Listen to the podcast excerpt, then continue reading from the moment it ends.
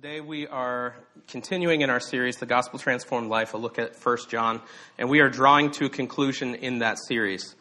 Um, in fact, there's only one more message after today in this series. So today's message is entitled The Water and the Blood.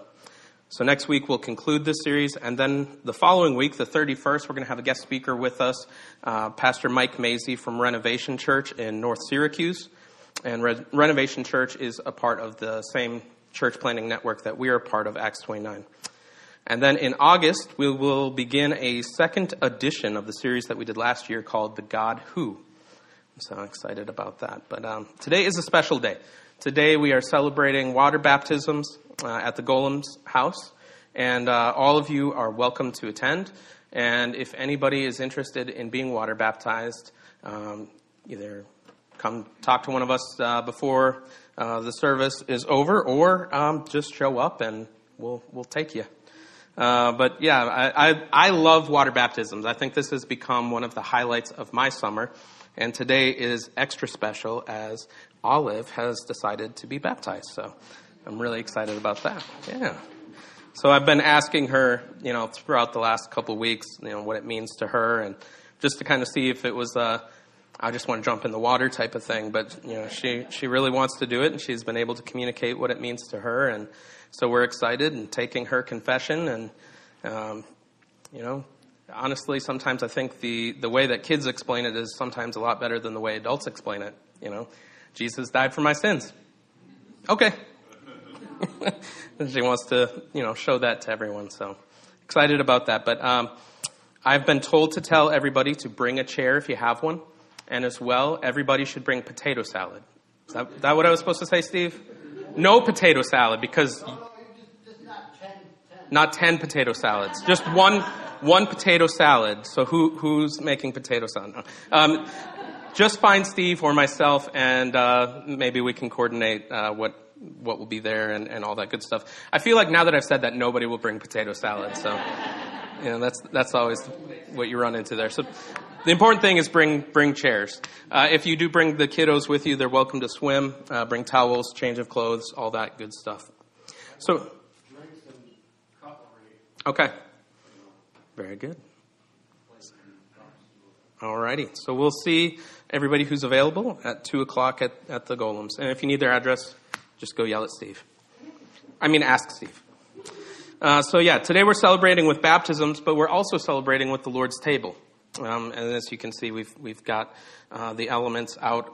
And I wish, I wish that I was this intelligent, but um, I, I did not plan this in advance. But today's message is called The Water and the Blood, and we're participating in both baptism and the Lord's table today. Um, and as we go through this message, you'll see how these two things connect to the message. Um, but I, I, I just have to chalk it up to God's sovereignty because I'm not, I wasn't smart enough to plan this out in advance that this would all happen on the same day. But I, I love these, these two ordinances that we celebrate together. They're celebrations of what Jesus has done, partaking in the Lord's table, worshiping together in that way um, baptisms as well, celebrations of what the gospel is all about. And so today's a, a, wonderful day to celebrate the Lord. Every day is a good day to celebrate the Lord, um, but we do these things to show what the death, burial, and resurrection of Jesus is. So let's dive in. Um, as we dive in, I want to remind us of some of the circumstances surrounding the writing of First John. There were these false teachers um, at the time that John wrote this and uh, they were spreading a teaching that would later become known as Docetism. Docetism taught that Christ only seemed to have a human body. A few weeks ago, I mentioned some different ways that Docetism taught this uh, about the person of Christ. Some taught that there was no human body at all, that it was kind of like a phantasm or an illusion of a physical body. And then there were others who taught that he did have some sort of body, but it wasn't uh, physical like ours is physical. It was some different, unique physical body. Um, there was also this guy that we've mentioned a couple times now, uh, named Cerinthus, and and he taught uh, Docetism, and he was also an early influencer of the Gnostic movement. He taught that Jesus and the Christ were two separate entities. Jesus, a man, the wiser than most, and the Christ, the divine spirit. And he taught that the Christ descended upon the man Jesus and departed him just before the cross when Jesus was arrested in the garden. This was and is a heretical false teaching, denies the scriptures and the testimony of God, as we're going to see this morning. And some modern uh, representations of Docetism um, you know, I just kind of quickly looked into that to see, like, is this something that's still around today? Like, is this something that went out in the early church? And there still are um, some false teachings that exist today that, that incorporate this. Um, in fact, it actually is a part of Islam and their teachings on who uh, they believe Christ was. And um, as well, um, is it like the Church of Science or something like that? Uh, one of those uh, more offshoot type cultic practices. But these teachings, the reason why it's so important for us to understand why they're wrong is because these teachings deny the realities of the gospel that Jesus Christ was 100% God and 100% man, that he was born of the Virgin Mary, that he lived a perfect life of obedience to God, that he was crucified and physically died, that he was buried and rose again physically. If these things are not true, as the scriptures teach, then we do not have salvation. And so it's very important that we understand these things. And so in the passage today that we're looking at, we're going to be presented with the testimony of God through three witnesses that Jesus is the Son of God, incarnated in human flesh, and the Savior of those who believe. And so we'll unpack two main ideas from the passage the three witnesses and the witness of eternal life. So let's read our passage this morning 1 John 5 6 through 12. This is he who came by water and blood, Jesus Christ. Not by the water only, but by the water and the blood. And the Spirit is the one who testifies, because the Spirit is the truth. For there are three that testify the Spirit, and the water, and the blood, and these three agree. If we receive the testimony of men, the testimony of God is greater. For this is the testimony of God, that he has been borne concerning his Son. Whoever believes in the Son of God has the testimony in himself. Whoever does not believe God has made him a liar, because he has not believed in the testimony that God has borne concerning his Son. And this is the testimony that God gave us eternal life, and this life is in his Son. Whoever, whoever has the Son has life. Whoever does not have the Son of God does not have life. Let's pray.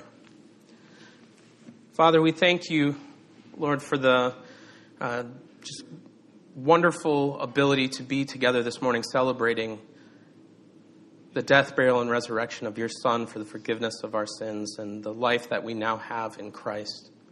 Lord, we thank you uh, that we're able to celebrate through water baptisms, through the Lord's table, that we're able to uh, participate in worship together, singing together, hearing the word together, um, just fellowshipping with one another, encouraging one another.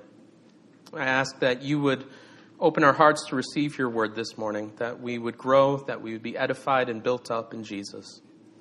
And we just thank you again, Lord. In Jesus' name, amen. So, the three witnesses. So, simply put, the charge that Cerinthus put forth, uh, to sum it all up, is that Christ is not who he said he was, that Jesus was not exactly how he claimed he was. He was something altogether different. The arguments of false teachers uh, though are often complex, and they present challenges to believers as we try to wrestle with them and uh, perhaps even argue with them. Uh, and this was the case for the church that John was writing to. These group, uh, this group of false teachers and the followers that followed after them presented certainly a major challenge uh, to the church there. And they were shaken by those who had departed. And if you remember, we've talked about this a good bit, there was a group that departed the church. And so those who remained have been shaken by this. They've been challenged by the departure of uh, people who they once cared for greatly and probably still did care for greatly.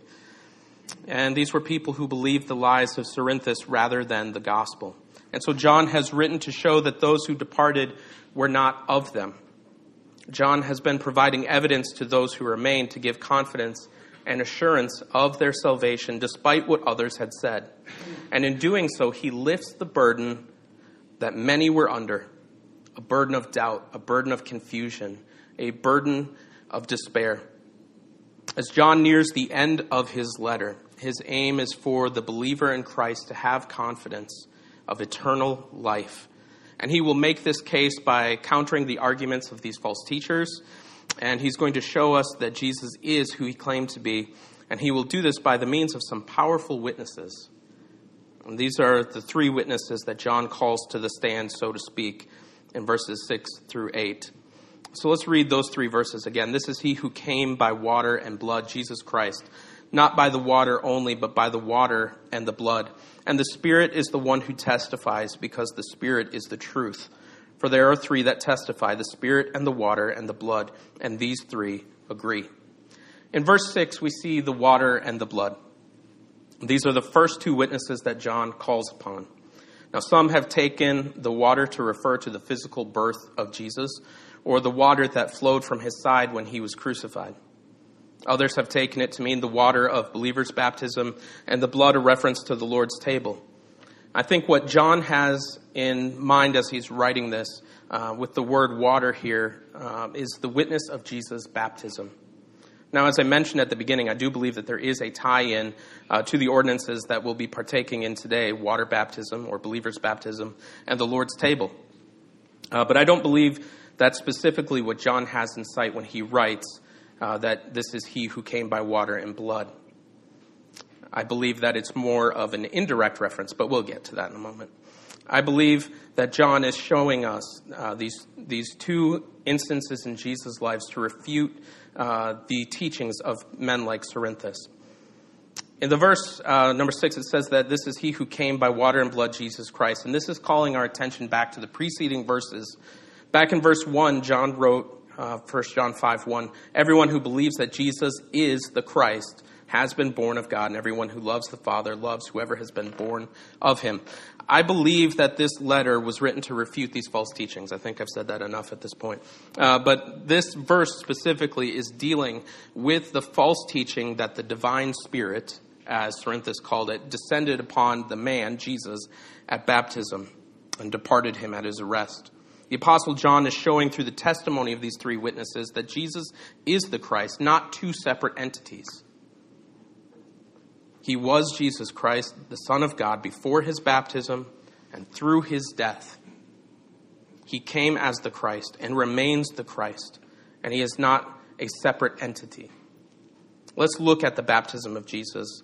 Um, it's found in most of the accounts of Jesus' life Matthew, Mark, Luke, and John, but uh, we're going to look at Matthew 3 13 through 17. Then Jesus came from Galilee to the Jordan to John to be baptized by him. John would have prevented him, saying, I need to be baptized by you, and do you come to me?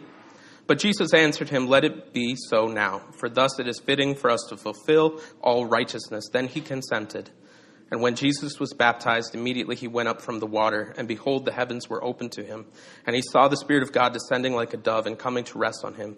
And behold, a voice from heaven said, This is my beloved Son, with whom I am well pleased. So here we have the commencement of Jesus' earthly ministry, and we have a divine witness to his identity.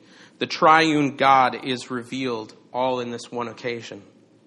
Listen to the words of the Father as the Holy Spirit descends and rests on God the Son. This is my beloved Son, with whom I am well pleased. This declaration of the Father uh, resonates of two Old Testament passages. Psalm 2 7 says, I will tell of the decree. The Lord said to me, You are my Son, today I have begotten you. Isaiah 42, verse 1 Behold, my servant, whom I uphold, my chosen, in whom my soul delights. I have put my spirit upon him. He will bring forth justice to the nations. So in Psalm 2, Jesus was seen as the king, and we did a, a message on that. Mike shared on that psalm. He's God's chosen king. And in Isaiah 42, we have the first of the servant songs. Jesus is seen as the suffering servant.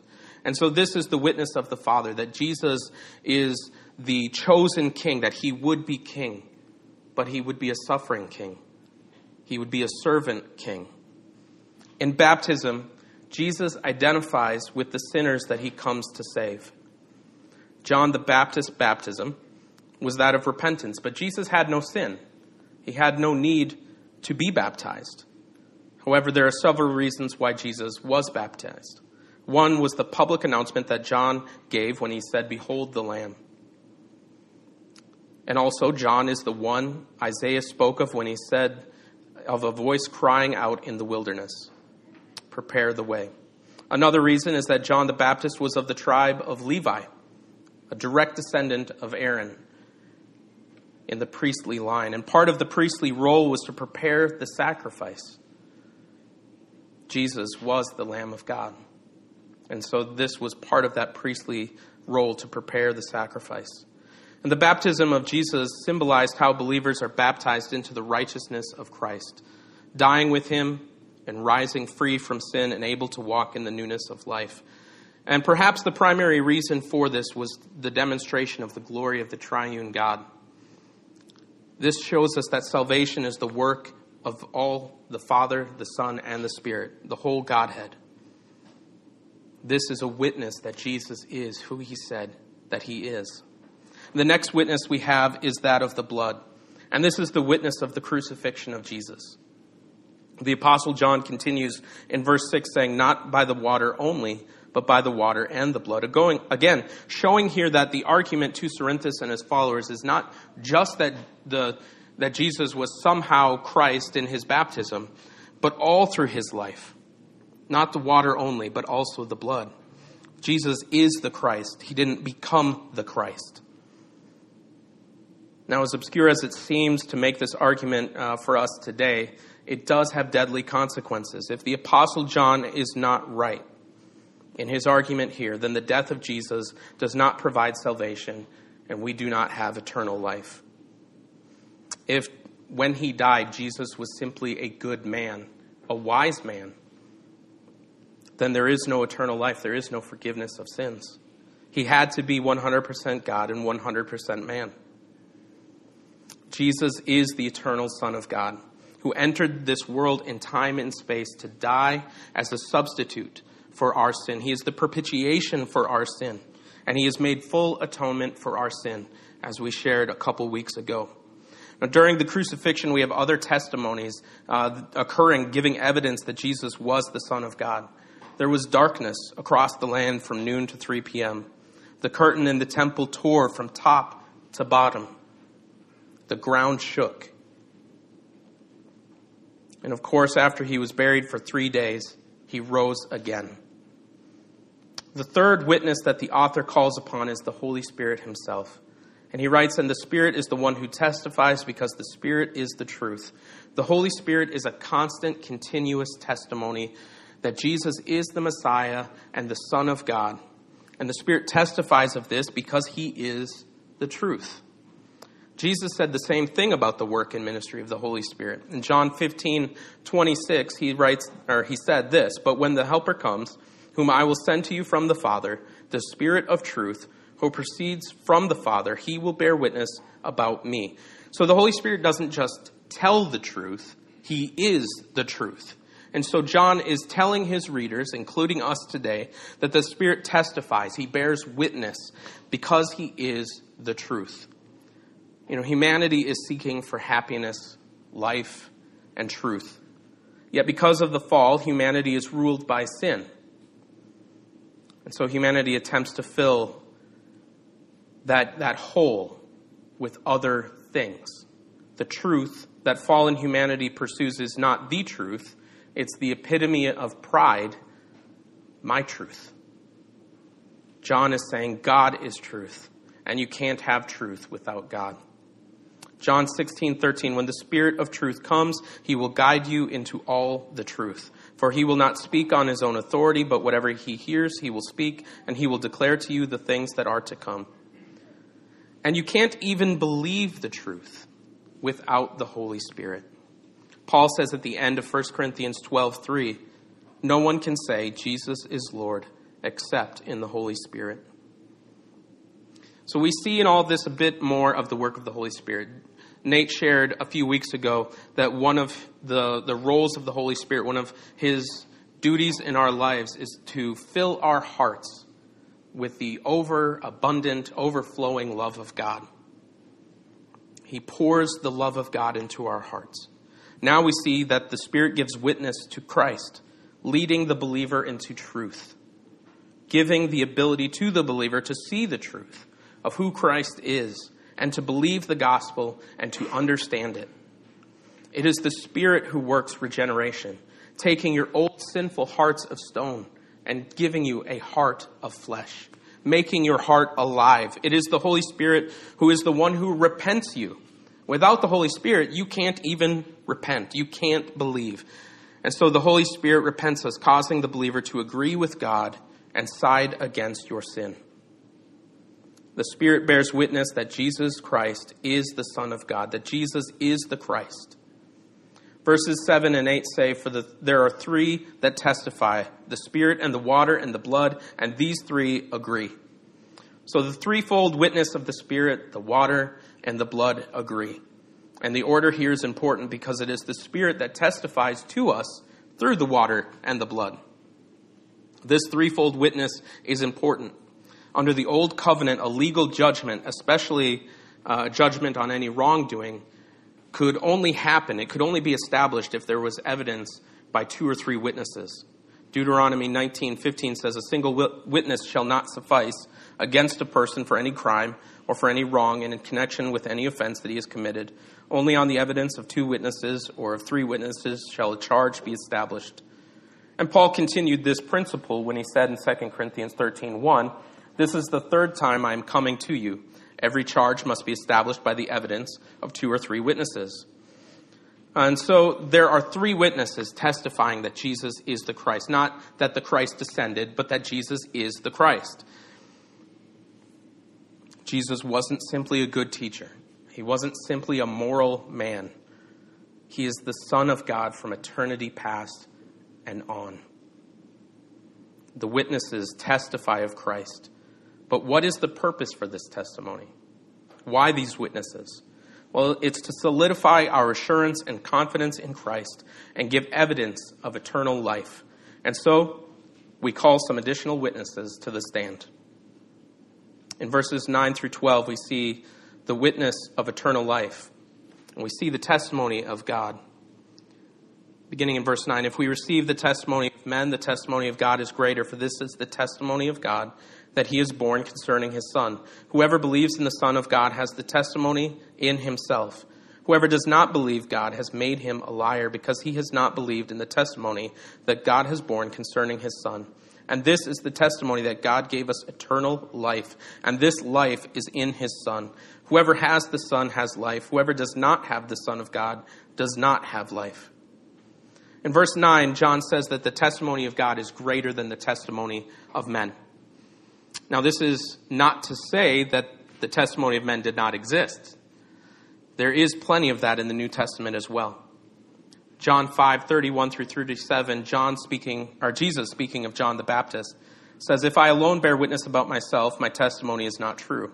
There is another who bears witness about me, and I know that the testimony that he bears about me is true. You sent to John, and he has borne witness to the truth. Not that the testimony that I receive is from man, but I say these things to you, or I say these things so that you may be saved. He was a burning and shining lamp, and you were willing to rejoice for a while in his light. But the testimony that I have is greater than that of John. For the works that the Father has given me to accomplish, the very works that I am doing bear witness about me that the Father has sent me. And the Father who sent me has himself borne witness about me. His voice you have never heard, his form you have never seen. So it's not just that John the Baptist bore witness, it's also the works that Jesus was doing, the miracles that he was doing, his teaching with authority like no other teacher had taught before. That was bearing witness to who he was. There's a passage that I share often here at Grace Life, 1 Corinthians 15. Maybe by now you can quote it, I don't know. 1 Corinthians 15, 3 through 8. For I delivered to you as of first importance that I, what I also received that Christ died for our sins in accordance with the Scriptures, that he was buried, that he was raised on the third day in accordance with the Scriptures, and that he appeared to Cephas, then to the twelve. Then he appeared to more than 500 brothers at one time, most of whom are still alive, though some have fallen asleep. Then he appeared to James, then to all the apostles, last of all, as to one untimely born, he appeared also to me. So over 500 people testified of the death, burial, and resurrection of Jesus Christ, having seen the risen Savior. And the epistle of 1 John also serves as a testimony of a man. to the fact that Jesus is the Christ. But because it appears that this testimony was not enough, excuse me, for Cerinthus and his followers, those who had departed the church, those who were claiming to have some kind of special enlightened knowledge, John appeals to the testimony of God himself, which is greater than the testimony of men. We've seen in verses 6 through 8 the Spirit, the water, and the blood, that these three are the testimony of God as well, and they are in agreement. But in verses 9 through 12, John goes further. He is showing the reader that whoever believes in Jesus Christ has this testimony of God within. And the testimony that uh, God has given is eternal life, and this life is His Son, Jesus Christ. This testimony of God is indeed greater because there is nothing truer in its source or significance than what comes from God. His testimony is trustworthy when all other tr- uh, testimonies are false. His is trustworthy. In verse 10, John makes a powerful statement Whoever believes in the Son of God has the testimony in himself. So to believe in Christ is to believe the testimony of the Father. The other side of that is that for the one who doesn't believe in Christ, the one who rejects Christ, is calling God a liar. And as John said in the beginning portions of this letter, the truth is not in him. The Christian's belief in Jesus Christ is not just empty words.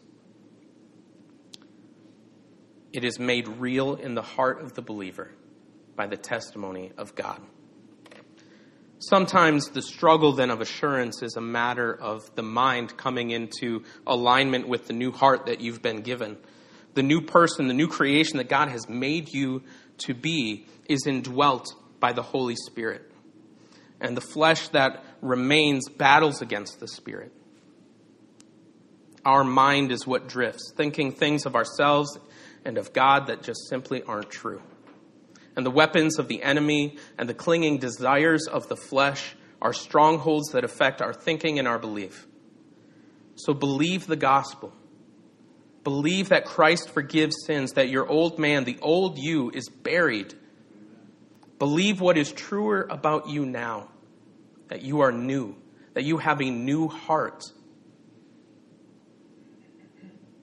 This is what water baptism symbolizes that the old man has been buried and you've risen in newness of life.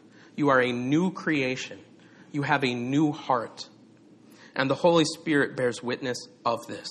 God has given you an internal witness when he gave you the Holy Spirit. Romans 8:16, the Spirit himself bears witness with our spirit that we are children of God. Not that we will become children of God, not that if we work really, really, really, really, really, really, really hard, we will become children of God. We are children of God. So, this is the personal presence of God in you, confirming the faith He has given you in His Son. It is a hearty amen by the Spirit of God to the word of Christ. You know, a lot of you know that um, I grew up in charismatic and Pentecostal um, movements, and sometimes I just wish I could deposit some of that here because sometimes you just need a hearty amen.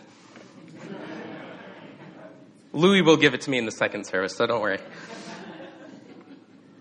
But the Holy Spirit is that hearty amen in your heart that you have received the word of Christ, that you are indwelt with the Spirit, and that you have this eternal life.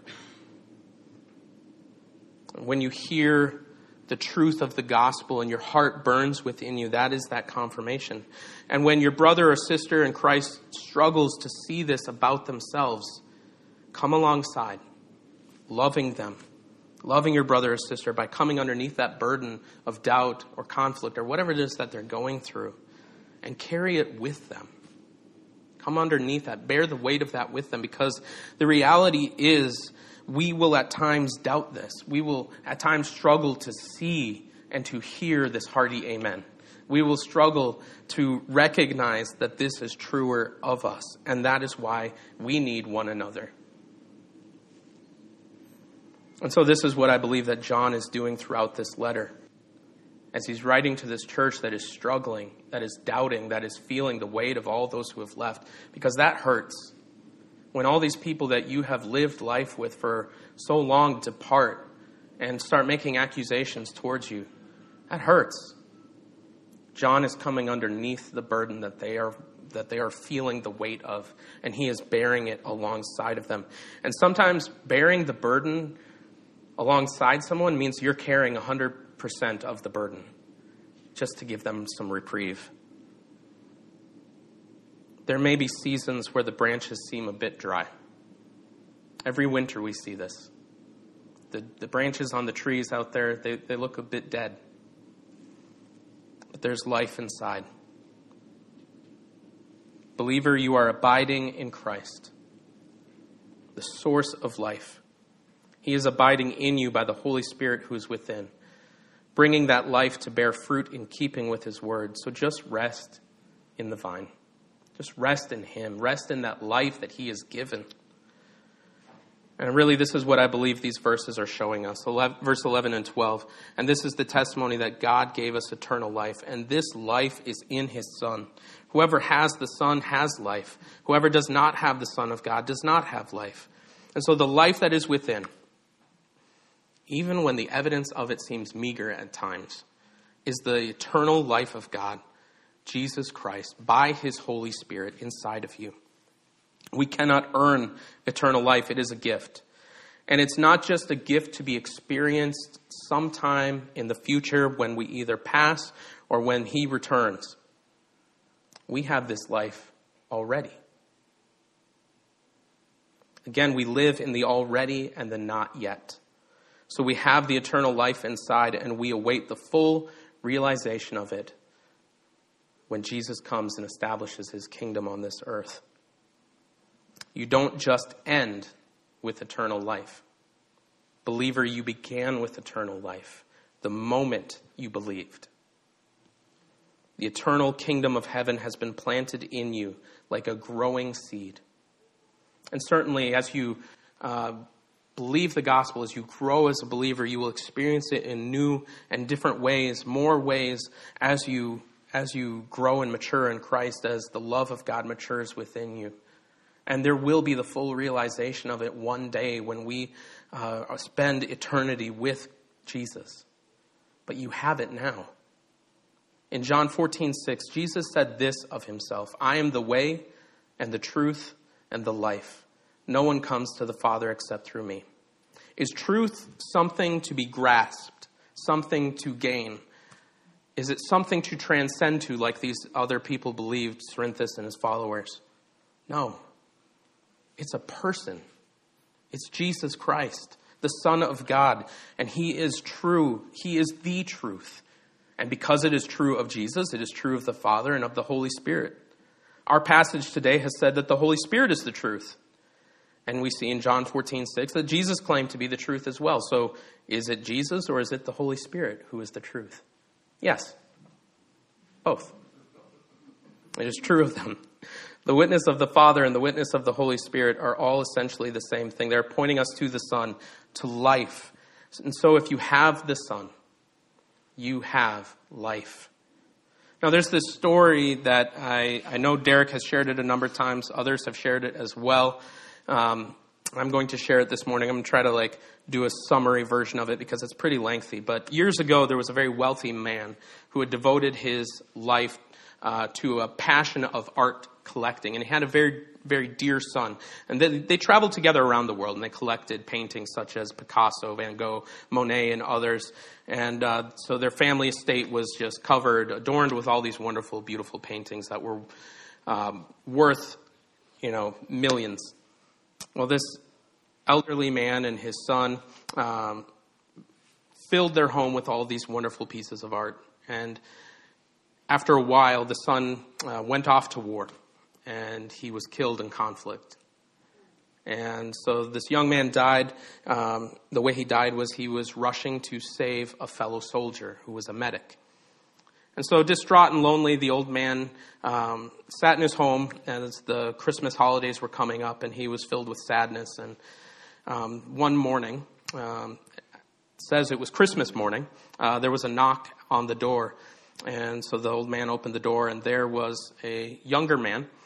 And he said to the old man, I was a friend of your son. I served with him uh, in the war, and I was the one that he actually rescued when he died. And can I come in, spend a few moments with you? I have something to show you.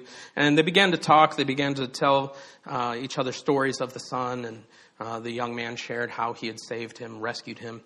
Um, he said, I'm an artist, and I know that your son uh, loved fine art, and he always talked about your love of fine art. And so he had painted this painting, and he, he gave it to him as a gift, and it was a portrait of the son. Now, the world would never consider this to be a work of genius. It was just a portrait of a young man. Uh, but it featured the young man's face in striking detail. And so the father thanked the soldier and promised to hang the picture over the fireplace. It became his prized possession.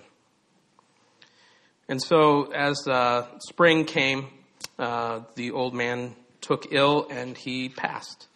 And so, uh, there was going to be an auction of all of these wonderful pieces of art, and the art world was in anticipation. They wanted to get their hands on this collection. He had amazing pieces of art. And so these paintings would be sold, and according to the will of the old man, um, they would be auctioned off on Christmas Day the day that he had received this greatest gift that he prized so much. The day soon arrived, and these collectors from all around the world gathered to bid on some of the world's most spectacular paintings. And the auctioneer began, uh, but according to the will, the auction would begin with the painting of the man's son. So the auctioneer asked for an opening bid, and the room was silent. So he said, Who will open the bidding with $100? He asked. And minutes passed, no one spoke. From the back of the room, Someone yelled, Who cares about that painting? Get to the good stuff. More voices echoed in agreement. And so the auctioneer replied, No, we have to sell this one first, so who will take the son? Someone in the back, a friend of the old man, spoke, Will you take $10 for the painting? That's all I have. I knew the boy, so I'd like to have it. I have $10. Will anyone go higher? called the auctioneer. After more silence, the auctioneer said, Going once, going twice, sold. The gavel fell, cheers filled the room, and someone explained, exclaimed, Now we can get on with it, get to those treasures. The auctioneer looked at the audience and announced that the auction was over. Stunned disbelief quieted the room. Someone spoke up and asked, What do you mean it's over? We didn't come here for a picture of some old guy's son. What about all of these paintings? There are millions of dollars of art here. I demand that you explain what's going on here. And the auctioneer replied, It's very simple. According to the will of the Father, whoever takes the Son gets it all. If you are a believer in Christ here this morning, you have it all. You have eternal life. You have the life of Christ within. You have the Spirit. You have the forgiveness of sins. You have joy, love, peace. You have the gifts of the Spirit. You have these things. You have them now. And yes, there's more to come when we arrive at eternity's shore.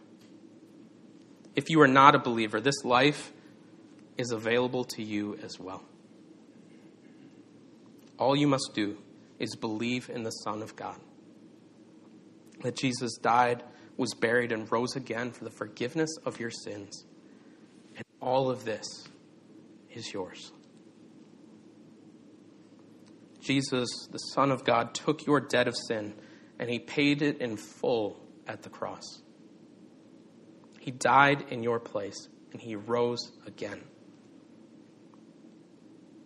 So, how do we apply all of this? Live in it. Live in this life. Live in this eternal life that God has given. And I think another way we can apply it this morning is through the ordinary means of grace. We've gathered, we've heard, we've sung, we're going to sing some more. I've witnessed, as people are sharing with one another, I've witnessed the love of God for one another this morning. And now we're going to partake in the Lord's table. This afternoon, we're going to partake in water baptism. These ordinances are also part of the ordinary means of grace. They're very simple, they're very ordinary things, but it's in these wonderful things that God's grace is available to us. they picture the Lord's death and his burial and his resurrection. It symbolizes what has gone on inside of us. And so that's how it ties back to the water and the blood. By partaking in these things, we are testifying of the witnesses that God has given. We are saying to the world that we believe in the death, burial, and resurrection. We have partaken of it. We have tasted and seen that the Lord is good. And we have been buried with Christ, and we have been risen with him in newness of life. In being baptized, Jesus identified with the sinners he came to save. In our water baptism, we show what occurred when we were baptized into Christ Jesus. We are united with Christ, and therefore we died with him and are raised with him. Romans 6, 3 and 4 says, Do you not know that all of us who have been baptized into Christ Jesus were baptized into his death? We were buried, therefore, with him by baptism into death, in order that just as Christ was raised from the dead by the glory of the Father, we too might walk in newness of life. And so, water baptism symbolizes the baptism that Paul is writing of. Going down into the water displays that publicly, and being raised up from the water displays that we are now walking in this newness of life. And the Lord's table, what we're going to partake of right now, symbolizes the Lord's death until he returns. It is a reminder to us of his death, his burial, and his resurrection, and his soon return. We're anticipating his return when we partake of this. And so as we come to the table, let's rejoice. Let's celebrate. Certainly, it's a somber thing to think of the death of our Savior, but it's a celebration that we're partaking in. It's joyful we are partaking in this celebration of what Christ has done, in the fact that He has given us His life. So let's do that this morning. Let's celebrate the goodness of our God, that He has confirmed His Son, that He bears witness in our hearts that we are now His children as well, and let us eagerly await His return. On a practical note, uh, you'll see that the elements look a little different this morning. We're switching from the prepackaged elements to cups and bread. Um, I think everybody's pretty happy about that. Um, there's also gluten free crackers if that serves you. Uh, so everybody uh, come to either the table in the front or the back, uh, grab what you need. Um, the gluten free is in the smaller container there um, on each table, and take it back to your seat, and we'll partake together as Nate and the worship team leads us in song as we celebrate Jesus. Let's pray. Father, we thank you for the testimony that you have given concerning your Son that he is your Son, that he is the Son of God, that he is the Christ. And this means that all the words of the gospel are true. That through his death, burial, and resurrection, we do have life. We do have forgiveness of sins. And so, even at times when we don't feel like it, when we question and when we doubt, we can be reminded through the testimony of your Son we can be reminded through the testimony of your word, through the testimony of the Spirit, through the testimony of our brothers and sisters in Christ, through the testimony of your table, that we are truly your children. And we thank you, we praise you, we love you. In Jesus' precious name we pray. Amen.